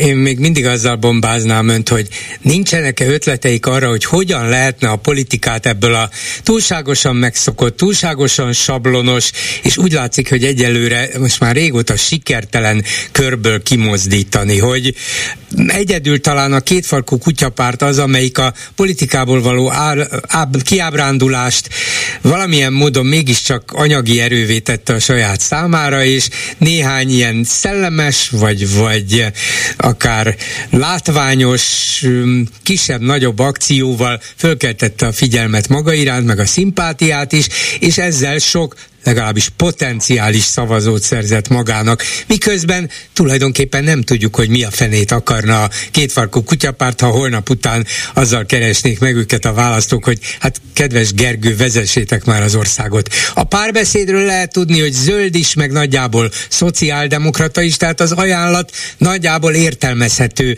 de lehet, hogy önöknek a fejük tetején kellene körbejárniuk az országot, vagy egykerekű biciklin, vagy kétkerekűn, vagy valami olyasmit kellene csinálniuk, amit mások nem szoktak, hogy fölhívják magukra a figyelmet, vagy úgy kellene párbeszéd köröket létrehozniuk, hogy azzal a saját szervezetüket egyszerre csak masszívan építsék ki. Nem tudom, nem vagyok párt tanácsadó, de hogy ki kell mozdulni ebből a mostani helyzetből, azt biztosnak látom.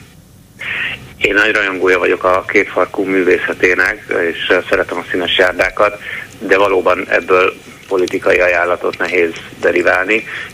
Lehet, hogy, hogy nem is politikai ajánlatra vágynak a választók, és az az általános kiábrándultság az ebben érhető tetten mi azért elég sok mindent kipróbáltunk, és elég sok mindent elsőként, tehát ha most végigmesélném, hogy, hogy milyen akciókat csináltunk, amit korábban kb. soha senki, mert ezt azért mégiscsak mi hoztuk be, ezt az akciópolitizálást Magyarországra, akkor sokáig tartana, de most a konkrét ügyekről beszélnék talán egy kicsit, mert azokat lehet inkább megnyerni, vagy azokban lehet kézzelfogható eredményt elérni. A utoljára Balassagyarmaton, uh, Balassi? Um, na, egy másik Nógrád megyei településem, Mindegy, majd eszébe jut. A lényeg az, hogy vidéken voltak, jó? Igen? mindegy, mindegy. Nem a múlt a lényeg, akkor csak a mostani uh, tüntetéseinket mondanám. Talán a legfontosabb témája a Magyarországnak ez az akut gyarmattá válás elleni küzdelem. Uh, jövő pénteken Sziget-Szent Miklóson lesz egy tüntetésünk uh, 17 órától, és ezekben az ügyekben lehet nyerni. Tehát azt látjuk, hogy az akugyárak egyikét másikát legalábbis ideglenes bezárásra vagy néhány szabály követésére rá lehetett szorítani, de ez még nagyon az elején van a küzdelemnek, mint ahogy csak hogy lássuk, hogy vagyunk vidéken, és mozgunk az emberek között, és kézzelfogható dolgokat csinálunk, holnap pedig Sopronban lesz egy tüntetés a mhm. párbeszéd Hát ha már tüntetés, Ott... akkor nem lehet, hogy ez a Nógrád megyei is, ez a Bátony terenye volt? Az akkor már... Terenye Aha. volt, és elnézést a pillanatnyi lefagyásért, egészen más a fejemben. Szóval, hogy ilyen helyekre elmenni, ott tömeget képezni, kinyilvánítani és felhangosítani a társadalmi akaratot, az iszonyú fontos és vezet eredményre. Tehát holnap elmondjuk Sopron, hogy köszönjük, mi nem szeretnénk Magyarország utcáin masírozó náci alakulatokat látni, és hogy ez nagyon nem oké, és ez nem csak a, azoknak a neonáciknak a felelősség, akik idejönnek, hanem annak a Fidesznek is, aki ezt hagyja, hogy megtörténjen. Ahogy Szigeten Miklóson is el fogjuk mondani, ahol tavasszal egy balesetben két munkás halt meg, és most a Fidesz ahelyett, hogy a munkavédelmi előírásokat és ezek ellenőrzését szigorítaná, ehelyett ebben a a állam áramvonalasításáról, vagy miről szóló saláta törvényben konkrétan a munkavédelmi oktatás teljes eltűnését teszi lehetővé. Szóval, hogy amikor ilyen ügyek vannak, akkor szerintem egyértelmű, hogy mi az ellenzék. Ki, igen, dolga, ilyenkor például igen. beszélni arról, hogy minden rossz, hanem fókuszálni egy-egy dologra, és abban megpróbálni. Igen, ilyenkor például Sopronban kihez mennek, hogy jó, tüntetést szervezünk, fel vagyunk háborodva, igen, ez az üzenetünk, a párbeszéd ezt képviseli, ezt akarja, meg ezt nem akarja, de kihez fordulnak? Van ott emberük, vannak ott embereik, vagy vannak ott szövetségeseik, szóval hogy mozognak, mint egy párt? Pont úgy, mint egy párt. Sopronban speciál Jakál Adrián vezetésével önállóan jutottunk be a testületbe, és uh, ott nem kell szerintem Adrit bemutatni senkinek. teljesen egyértelmű, hogy, hogy a legerősebb ellenzéki erőknek, és az egyik a párbeszéd, és ő személy szerint pedig az a vezető ott helyben, aki a leginkább alternatíva tud lenni a fidesz szemben. Meglátjuk, hogy ez mondjuk jövőre mire lesz elég egy önkormányzati választáson, de az biztos, hogy, hogy ott egy jó bázis van, egy jó elérésünk van, ott komolyan veszi a, a párbeszéd zöldek kezdeményezéseit a helyi média, és folytathatnám a sort. Tehát, hogy tudjuk, hogy hogy lehet pártot szervezni. Nyilván ez nem sikerül minden helyen egyforma erősséggel, de de elvben megvannak, a, megvannak az e, erről szóló tudások, és tényleg azt látjuk, hogy ezek kampányban működnek legjobban, ha ügyek vannak, nem feltétlenül választási kampány, de hogyha van valamilyen olyan konkrét, közösen elérhető célkitűzés, amire rá tudnak kapcsolódni az emberek, amit elég fontosnak éreznek ahhoz, hogy az idejük egy jelentős részét rászánják, heti több óra azért egy nagyon komoly áldozat, uh, akkor, akkor szerintem előrébb vagyunk, és ezért uh, érünk el mindig sokkal jobb eredményeket kampányban, választási kampányban is, meg konkrét ügyek melletti kampányban is, mint mondjuk egy közvéleménykutatásban, mert lehet, hogy ezt a hibát elkövettük, hogy az elmúlt tíz évben nem a párt márkáját építgettük, hanem azt az értékvilágot, amit ez a zöld baloldali csapat képvisel, és nyilván azokat a politikusokat, akik ezt meg tudják jeleníteni. Én összességében nem esnek kétségbe közvénykötözési adatoktól. Örülünk annak, hogyha békeidőben is random pillanatban rákérdezve van százezer ember, aki azt mondja, hogy neki a párbeszéd zöldek a kedvenc pártja, és még jobban örülök annak, hogyha az EP választáson meg majd 3-400 ezer ember fog arra a listára voksolni, amit Jávor Benedek vezet. Jó, erre most kénytelen vagyok a végén megkérdezni, bár nem akartam, és mi van, hogyha nem fogja azt mondani? az a három 400 ezer ember, hanem csak mondjuk 100 ezer mondja, hogy nagyon szerettem a párbeszédet is, Jávor Benedeket is, de hát csak ennyire voltunk elegek. Nyilván akkor levonjuk a tanulságokat, mi ebben egyébként eléggé élen járunk, a tavalyi kudarc után egyik társának sem indult újra a választáson, a belső tisztújításunkon, és egy eléggé új irányt határoztunk meg, annak a zöld pólusnak az építését, aminek a létrejötte nélkül szerintem Magyarország teljesen el fogja veszíteni a fonalat a következő években, évtizedekben. Az van, hogy napról napra, hétről hétre jönnek szembe az ügyek, amikben mindig kiderül, hogy ja, tényleg, hát igaza volt a zöldeknek, azt kellett volna csinálni, amit mondtak 5-10-20 évvel ezelőtt, és uh, nem volt senki hatalomban, nem volt senki a lehetőség közelében, aki ezt megvalósította volna. Most azért ez változik, az, hogy 2019 óta zöld főpolgármestere van Budapestnek, az azért nagyon nem mindegy, meg is látszik a prioritásokon és azokon az eredményeken, amiket nagyon súlyos politikai szembeszélben és anyagi válsághelyzetben is sikerült elérni, és azt szeretnénk, hogyha minél több uh, magyar településen lennének zöld képviselők, zöld polgármesterek, illetve az Európai Parlamentben is az a zöld progresszió, ami a 19-es választások után látható volt, amikor hirtelen, hogy csak egy mérőszámot mondjak, a klímacélokat, a 2030-as kibocsátás csökkentési célszámot 40-ről hirtelen 55%-ra emelték, és ezt körülpakolták létező konkrét közpolitikákkal, amikkel eredményt is fogunk elérni. Szóval, hogy ha, ha van politikai eredménye a zöldeknek, akkor van cselekvés az ökológiai és klímaválságban, ami egyben egy társadalmi válság, mert minden átmenet, minden nagy megrázkódtatása a legrosszabb helyzetben lévőket érinti mindig a legnehezebben. Tehát azt az igazságos és fenntartható világot, amit a zöldek pontosan látnak előre, hogy milyen intézkedésekkel lehetne megközelíteni, azt akkor tudjuk tényleg közelebb hozni, hogyha, hogyha az EP választáson is minél több zöld képviselő kerül be, és nem csak Magyarországról természetesen, hanem a többi uniós tagállamból. Köszönöm szépen Tordai Bencének, a párbeszéd társelnökének. Viszont hallásra! Viszont hallásra, szép estét! Háló, jó napot kívánok! Jó napot kívánok, Bolgár Szabó Ferenc úr! Hallgatom! Ismét, ismét a bőség zavarával, vagy a zavar bőségével küzdöttem, ahogy meghallgattam az ön által felvetett mai témákat. De mind olyan, amihez szívesen hozzáfűznék dolgokat. Ha tehetem, akkor végig is szaladnék ezeken. Kezdje! Konharmi Ágás felvetésével egyetértek. Ajaj, Valam, valamiért nem fog tudni szaladni, mert vala, elkezdett remegni, elmenni a hangja. Nem az ön hangja, hanem a, a mi idejér belőle hozzánk. Próbáljon még egy kicsit beszélni, ha nem sikerül, akkor újból megpróbáljuk hívni, mondja. Tehát Kunhalmi Ágnes Most volt jó. az első Igen. felvetés, hogy az ellenzék induljon együtt, vagy ne. Én a magam részéről teljesen más következtetést vonok le a legutóbbi közös indulásból és annak a kudarcából, mint amit általában az indulók levontak.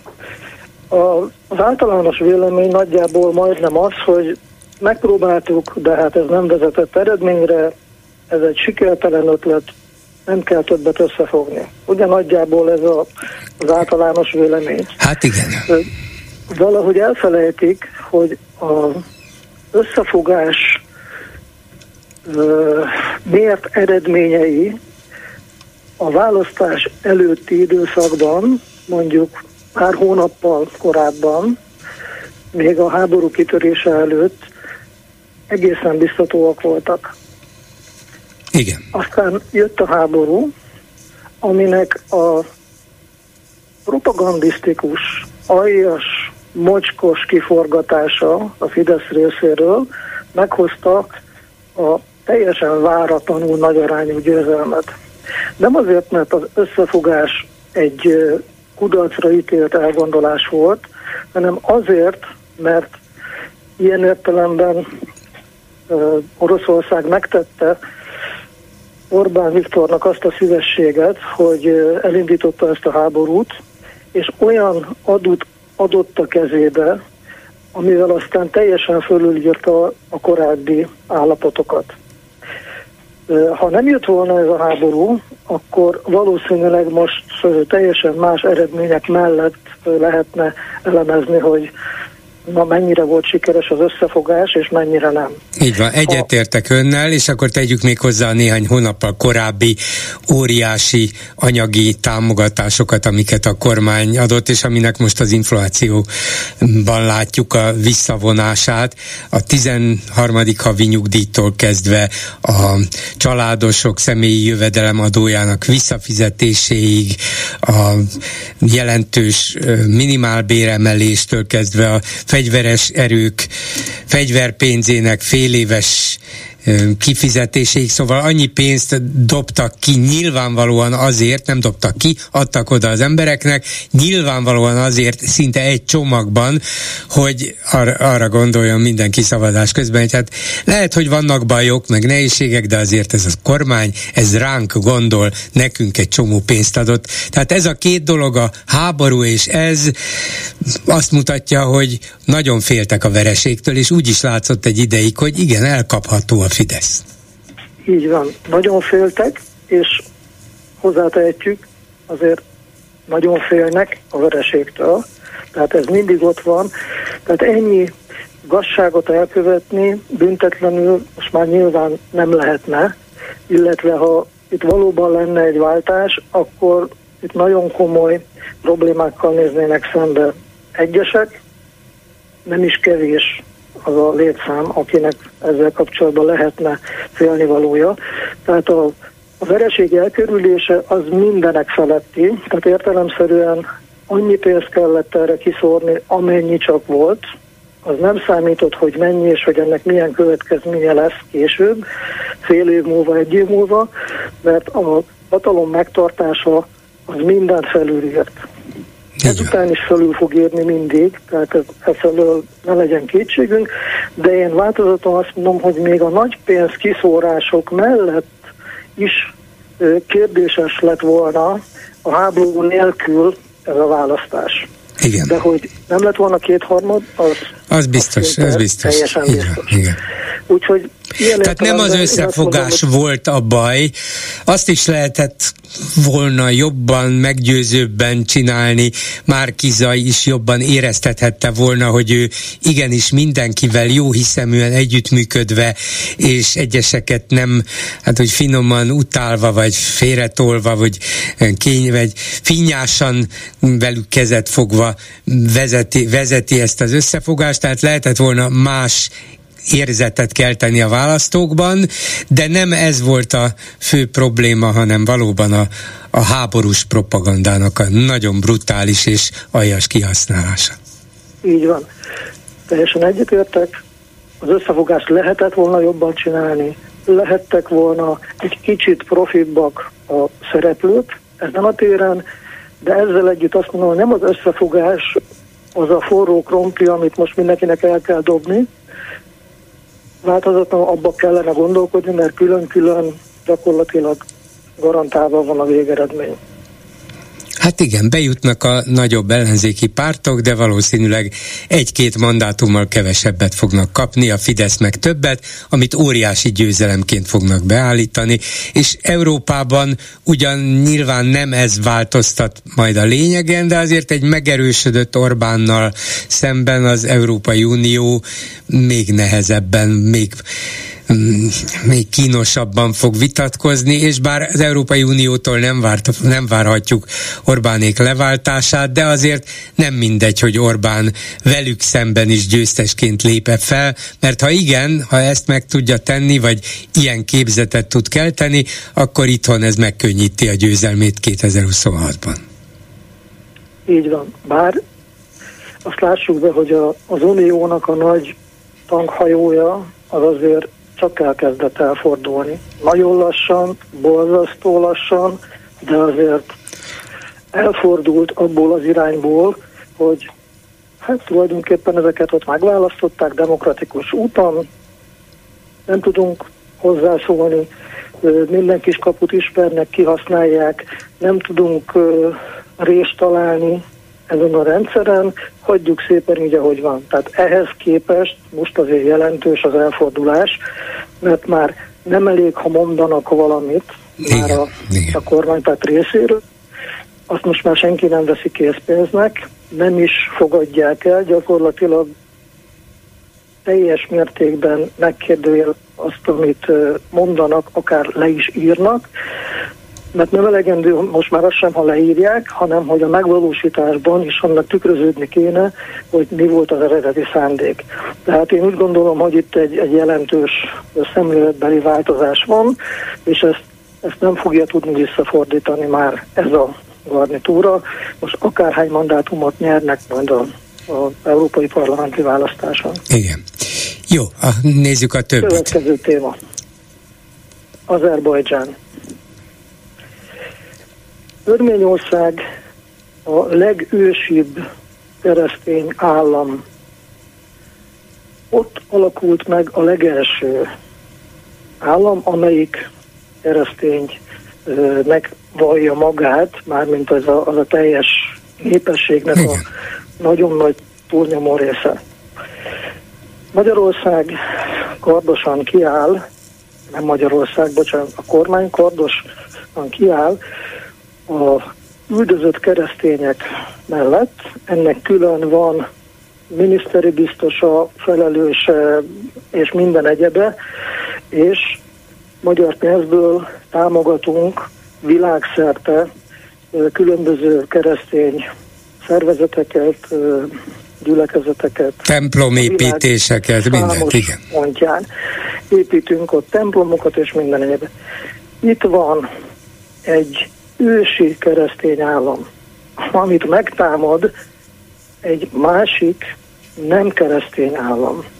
És a környezetében egyébként Örményországnak nincsen másik keresztény vallású állama. Hát van Oroszország, az oroszok eddig igyekeztek megakadályozni, hogy Azerbajdzsán megszerezze és lényegében kiürítse ezt a bizonyos hegyi Karabachot, de, de most föltették a kezüket és nem akadályozták meg, tehát ör, örményeknek, az örményeknek furcsa módon, de azért ebből a keresztény megközelítésből érthető módon Oroszország volt a támogatójuk.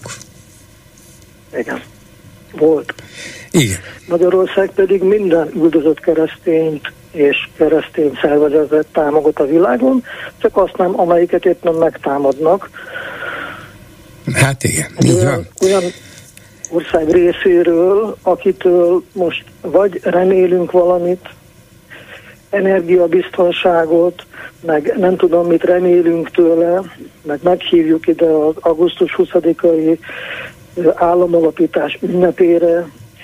Igen, gázt, röviden, röviden gázt remélünk tőle valószínűleg, meg hát hasonló szívességek. Hát igen, igen, persze. Ez, ez szó szerint. Az. Így van. Jó, tehát végtelen szemforgató ez a magyar magatartás a kormány részéről értelemszerűen, hogy ebben az esetben még csak egy elítélő határozathoz sem adják a szavazatukat, hanem a máskor maguknak bármit, bármikor hangosan és a elemi diplomáciai udvariassági szabályokat simán, sáros lábbal felrúgó ideszesek megsemmikannak, és nem szavaznak. Amikor arról van szó, hogy a, az Unió országai elítélik Azerbajdzsánt, amiért ott kiprovokálta, és elindította ezt a háborút a hegyi karabak ellen. Tehát, és, és ezt az exoduszt azzal, hogy itt lényegében százezer örményt pateroltak ki ebből a, erről a területről, és küldtek Örményországban. Igen. Hát Jó, következő téma. Pedagógusok? Hát voltak a pedagógusok, hogy 1200-an fölmondtak, ami önmagában elég nagy szám lehet, de az a nagy arányú távozás, amit esetleg hát nem akartak, nem kívántak, mert ugye a Fidesz azt állítja, hogy ez a baloldal erre próbálta lázítani a pedagógusokat, hogy adják ott. Nem, azt arra figyelmeztettek, hogy emiatt az úgynevezett státusztörvény miatt ez egy komoly veszély lesz, hogy a pedagógusoknak egy ilyen nem jelentéktelen része azt fogja mondani, hogy ezt már nem fogadom el, inkább távozom, és akkor még nehezebb helyzetbe kerül a közoktatás. Hát az 1200 sem semmi, de mégse tízezer, ami lehet, hogy drámai válságot okozott volna. Igen. Egyrészt az 1200 az valószínűleg megint egy manipulált szám. Mert ebben nem számítanak bele egy csomó olyat, aki ugyan a pedagógusi pályához kapcsolódó munkakörben dolgozik. Szó volt róla valamelyik híradásban, hogy nem számolták bele az egyházi iskolákból távozókat, nem számolták bele az egyéb iskolában olyan tevékenységet végzőket, akik nem konkrétan pedagógusok, nem számolták bele az óvodai pedagógusokat, tehát egy csomó olyat, akit bele kellett volna érteni ebbe a halmazba, és ha így lecsupaszítják, akkor abban lehetséges, hogy tényleg csak 1200 van. Ez lehet. Tehát az egyik szeletben van 1200, de a másik 5-6 szeletből meg nem számolták bele. De ezzel együtt, ha beleszámolták volna, én akkor is nagyon-nagyon kevésnek tartom, és nagyon kevésnek tartom a kiállást a pedagógusok részéről. Hát le, lehet, hogy ezért is mentek el, vagy mondtak föl viszonylag kevesen, mert, mert úgy érezték, hogy hát nincs, akármit csinálunk, akár maradunk, akár megyünk, mindegy. Ez a pedagógus társadalom zöme elfogadja ezt, nyilván egzisztenciális helyzetéből nehéz álláskeresésből, esetleg a kisebb településeken az szinte lehetetlen is ott hagyni, vagy azért, mert még mindig hisz a kormánynak. A lényeg az, hogy nem tudtak egységesen föllépni, és ezt a reménytelenséget érezhették azok, akik úgy döntöttek, hát akkor jobb hiány maradunk. Igen, van egy állami pedagógus kar nevű szervezet, aminek van sok tagja, de ők nyilván nem nem mennek a, a kormányzat ellenébe. Van viszont a másik két pedagógus szakszervezet, a pedagógusok szakszervezete, meg a pedagógusok demokratikus szakszervezete. Sajnos mind a kettőnek azt kell mondani, hogy igazából jelentéktelen a létszáma. Az összpedagógusokhoz képest mind a kettő erőtlen, gyenge mert kevesen vannak, A harciasabb a pedagógusok demokratikus szakszervezete. Ő nekik Budapesten van a legtöbb tagjuk.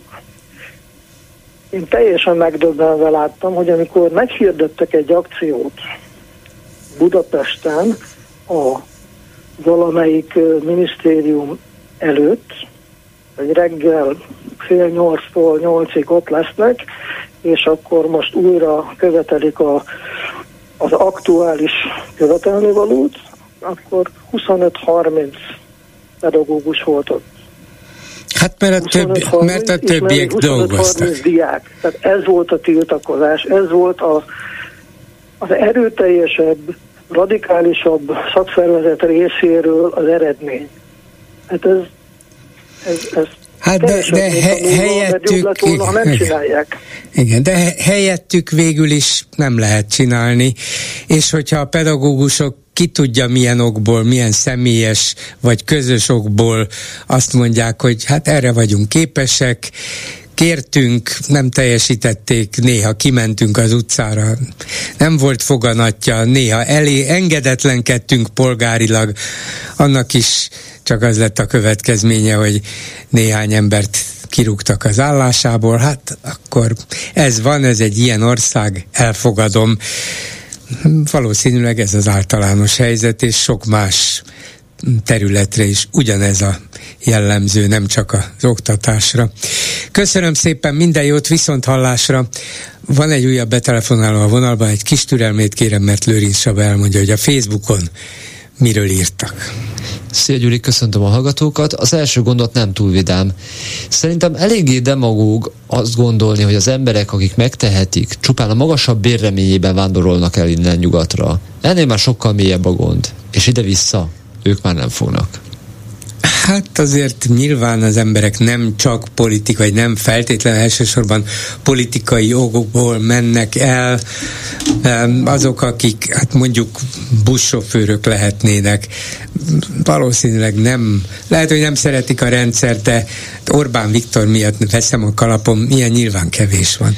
Ha kapnának mondjuk 40-50 százalékkal magasabb bért, nem tudom, hogy kaphatnának-e, ki képes ezt megadni, kitermelni, akkor lehet, hogy jó néhányan nem mennének el. De az se tragédia önmagában, hogyha jön Fülöp-szigeteki buszvezető, csak csak láthatóan ez egy sok kezd lenni a magyar társadalom számára, hogy hirtelen ennyien jelennek meg itt a magyar gazdasági életben látványosan, miközben a Fidesz folyamatosan gyalázta őket. Most egyébként visszavonják a tavasszal elfogadott vendégmunkás törvényt, állítólag szigorítani fogják, de jellemző, hogy, hogy össze-vissza kapkodnak ebben is. Nyilván ők is megijedtek, hogy hát azt nem gondoltuk volna, hogy ennyire rászabadítjuk a külföldieket Magyarországra, akkor most próbáljuk meg ezt korlátozni.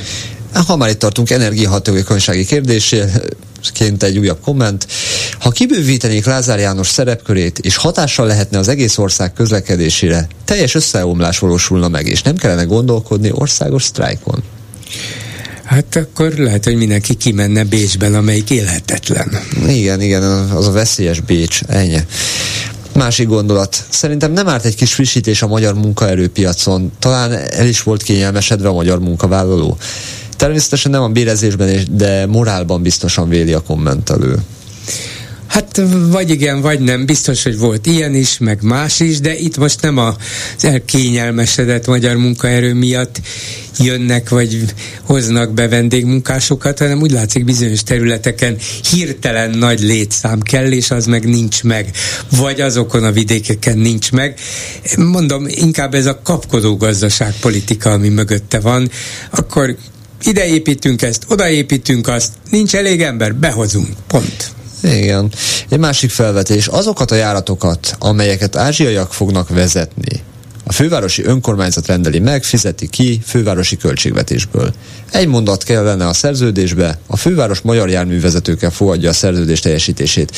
Nem hiszem, hogy pont ez lenne a megoldás ebben a témában. Hát ne, én se hiszem, és nem is, ez valószínűleg Európai Uniós joggal is nyíltan szembe megy úgyhogy nem lehet csak azon az alapon, hogy csak magyarokat alkalmazunk, ez nem megy. Igen, valaki egy, egy vallási felvetést, esetleg ha turbános buszvezetőt alkalmaznak, nem is érti majd, hogyha azt mondja valaki, hogy erről is karácsony tehet, mert ilyen ünnepet nem ismer. Így is lehet mondani. Ennyi lett volna a konverzáció. Köszönöm a hallgatói a szó. Halló! Üdvözlöm, Pál vagyok. Kérem, Csak igen, kicsit kérem, hogy hangosabban beszéljen, nagyon messziről hallom. Igen, hát Jobb. kicsit messze vagyok, ez tény, Jobb. de megpróbálok azért a lehetőleg hangosabban. Nos, régóta hallgatom a műsorukat, de most telefonálok először, és haló? Igen, és örülök is neki, hogy telefonál. Uh, igen, igen. Uh, most uh, én az, azzal szeretnék néhány szót szólni, hogy hogy lehetne esetleg egy, egy változást csinálni a, a Magyarországon ugye ezekben, hogy nos, nekem nagyon sok ismerősöm van az önök országában, és mindenki megmondja, hogy kérem, nem tudnak kire szavazni. Mert azt mondják, hogy ha nem a Fideszre, akkor ott a gyurcsány. És, és, és akkor egyszerűen nem szavaznak. Uh-huh. Igen, úgy, ez hogy, sokaknak úgy, dilemma. Nagyon-nagyon sokan mondják, és, és mindenki kerekben ezt megmondja, hogy amíg a gyurcsány ott van, addig nem tudnak mit csinálni. Egyébként nem nagyon tudom, hogy ő ezzel a 12%-kal, hogy mit akar, mert ez pontosan elég arra, hogy ne legyen változás. És semmi másra nem jó. Erre mondta, mondja mindig Gyurcsány azt, hogy kitiltja meg, hogy bárki egy ennél jobb, ennél népszerűbb pártot csináljon az ellenzéki oldalon, és tényleg senki nem tiltja meg, miért nem sikerül a többieknek? Hát de, vonuljon vissza. Ennyire egyszerű, és, és hirtelen fel fognak menni, megduplázódik, meg háromszorozódik a, az ellenzéki szavazók száma. Uh-huh. Kérem, itt, itt egy nagy alkalom, október 23 megvan a lehetőség rá, álljunk ki bátran, és, és mondja meg a világ előtt, hogy igen, kérem, na, én a magyarországi politikai életemet befejeztem, kész. Ez véleményem szerint ilyen egyszerű. És akkor hirtelen azok az ellenzéki politikusok, akik Kérem, eddig is szerepeltek, népszerűbbek lesznek? Legalábbis az összes ismerősi köröm megmondta, hogy akkor igen, akkor elmennek szavazni, és fognak szavazni. Uh-huh. Egyszerűen vagy el sem mennek, vagy, vagy azt mondja, hogy hát jó, hát szavazok a Fideszre, még a két uh, rossz közül még mindig a jobbat. Értem, nem mondom, hogy ilyen gondolkodás nincs, mert van. Van, kétségtelen hát van. Jó, ha volna még mondani valója, miután azt mondja, hogy messziről is jelentkezett meg először is, szívesen visszahívjuk holnap, jó? Nagyon sokat vártam, több mint 20 perc. Jó, akkor, akkor megígérem, hogy holnap keressük, jó? Nagyon köszönöm szépen. Vissza fogjuk hívni, viszont hallásra. Ezzel a megbeszéljük mai műsora véget ért. Készítésében közreműködött Zsidai Péter, Lőrinc Saba, Erdei Tünde, Simon Erika és Kemény Dániel. Bolgár Györgyöt hallották, viszont hallásra holnap. Most pedig jön az Esti Gyors. Esti Gyors, a hírek háttere.